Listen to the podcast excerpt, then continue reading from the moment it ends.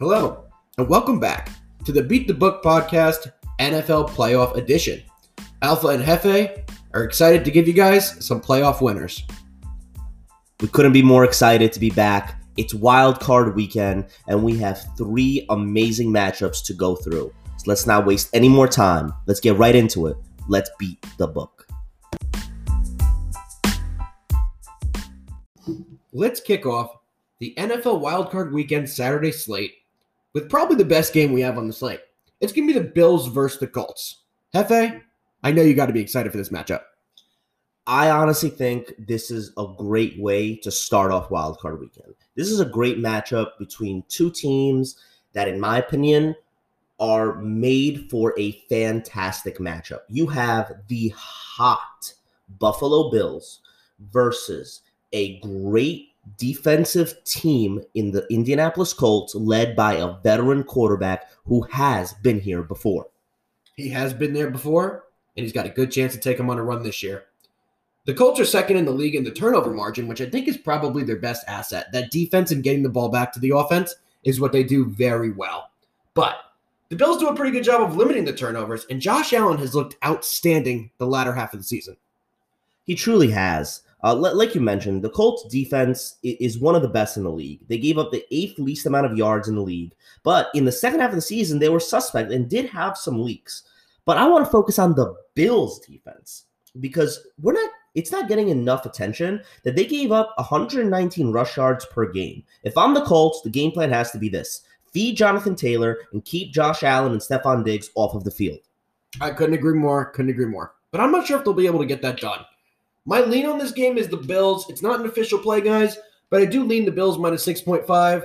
My official play on this game is going to be a player prop, and I'm going to be taking Stefon Diggs anytime touchdown at minus one oh five. The guy is just an absolute machine. He is Josh Allen's favorite target, and in my opinion, he's been the best receiver in football this year. So look for him to get in the end zone, and that's Diggs anytime touchdown at minus one oh five. I love that play, and it's not just your opinion that he's the best wide receiver in football. It's statistically proven that he is. Number one in yards, number one in receptions. I'm actually also going to go with Stephon Diggs. I'm going to take the yards prop. I have it at over ninety and a half yards, and I think that hits. Um, his receptions is also a moneymaker in the entire season. Um, his receptions are listed at seven point five.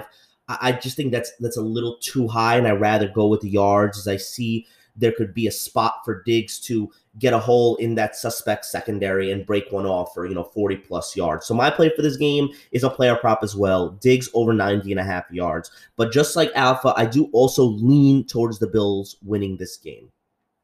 So let's move on into the second game that we have today, and that is the Rams versus the Seahawks, Alpha. Rams coming into this game of a must-win victory versus the Cardinals. Um, they're, they're traveling to Seattle. There's just so many injury questions around the Rams. Is Goff going to play? Is Cooper Kupp going to play? Both of these are fifty-fifty game-time decisions, as head coach Sean McVay told us. Absolutely, and those are going to be the biggest decisions of the day. Kind of we see who's going to play. I think the biggest X factor, obviously, is Jared Goff. But in this game, to me, it's all about the turnovers. And can the Rams limit the turnovers in Seattle? He, exactly. Now, this doesn't get spoken about a lot. The Rams have the number one defense in the league. one hundred ninety pass yards per game, ninety-one rush yards per game. Nobody's talking about that enough. But, and everybody knows the old adage, running game and defense wins games in the playoffs. But the Hawks are no weak defense either, adding a much better secondary to their already elite run defense. And I'm going to tell you right now, Alpha, just like you said, if Goff doesn't play, I don't know how the Rams are going to muster enough offense to beat the Seahawks. I couldn't agree more. Goff and those receivers, and Kupp. They do need Kupp to win this game. But with Kupp and Woods, with Goff in there, they have a chance to make it a competitive game, and that's where the line is only at three points. But for me, guys, I'm going with Seattle on this one, minus three. I just don't think that Goff will be able to limit the turnovers if he does play. And if he doesn't play, we're not going to even have a game. So I'm going to be taking Seattle minus three.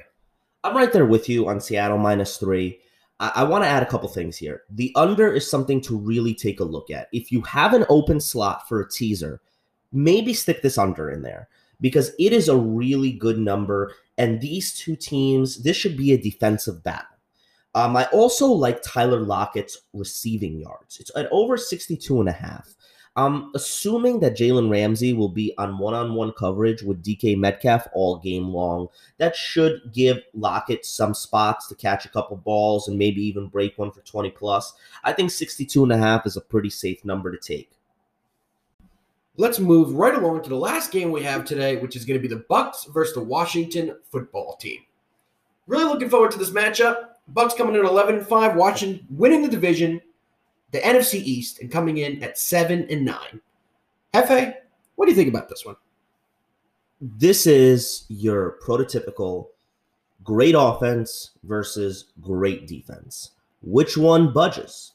Normally, in the playoffs, the defense, that elite defense, is who wins. But in this sense, in this scenario, I'm leaning a little bit towards Tampa. I think they have Brady, the weapons, and even though Washington is so great and so elite on defense with the second best pass defense in the league, they're young. They've never been here before. And Alex Smith is like fifty percent healthy at best, Alpha. At best. I think that's the key in this whole matchup as well. Last week when Washington versus the Eagles, the Eagles didn't really put enough pressure on Alex Smith to test out his ankle. But all the reports I'm reading is he cannot move at all. If you blitz Alex Smith and he can't step into the throws, they don't have a chance in this game, in my opinion. But that's why the line is at minus eight point five. I'm not saying they don't have a chance to cover. I'm saying they don't have a chance to win the game outright. But with that being said, this defense is going up against Tom Brady. Yeah, and and the Bucs looked great on offense in the in the last quarter of the season, scoring with ease, putting up tons of points, and I think Brady has finally found that true rhythm in the Arians' offense. Um, yes, Washington has solidified its identity, elite defense, amazing defensive line, sixteen interceptions. But I think the story is going to be Alex Smith versus the Buccaneers defense. Can the Bucs make it a one-dimensional game on that side of the ball? The Bucs finished the season allowing an N F L low eighty point six rush yards per game. Can they put this game into the hands of Alex Smith and make him win or lose it? Absolutely. And with that being said, in my opinion, I'm leaning to the Bucs on this one, minus eight and a half. But my official play is going to be a player prop in this one as well. And I'm targeting Tom Brady over two and a half passing touchdowns at plus one sixty. Guys, I just think that's a ton of value. I'm going to have more in this game coming up in the next segment we have. But my official play on this game is Tom Brady over two and a half passing touchdowns at the value of plus one sixty. I think that's immense value. I would be running to place that wager immediately.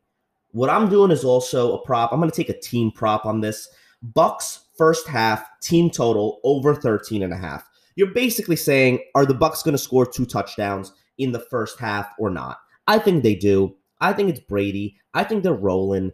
And I think that the Bucs defense can do enough on that side of the field to keep um, Washington off the field and keep the ball with the Buccaneers to allow Brady that ability to get two touchdowns. And now let's get right into the last segment of the day, the best pick segment. And for our best pick for this Wildcard Saturday, me and Alpha are going to do a collab teaser. Alpha, let them know what it's about. All right, guys, so the collab teaser, the first leg is going to be the Bills taken down from a six point five to a point five line. And the second leg of the collab teaser is going to be the Tampa Bay Bucks brought down from an eight point line to a two point line. So yet again, guys, that's going to be Bills at a minus point five and the Bucks at minus two. You know the deal. Gamble responsibly. Best of luck. And let's beat the book. We'll see you guys tomorrow for Wildcard Sunday.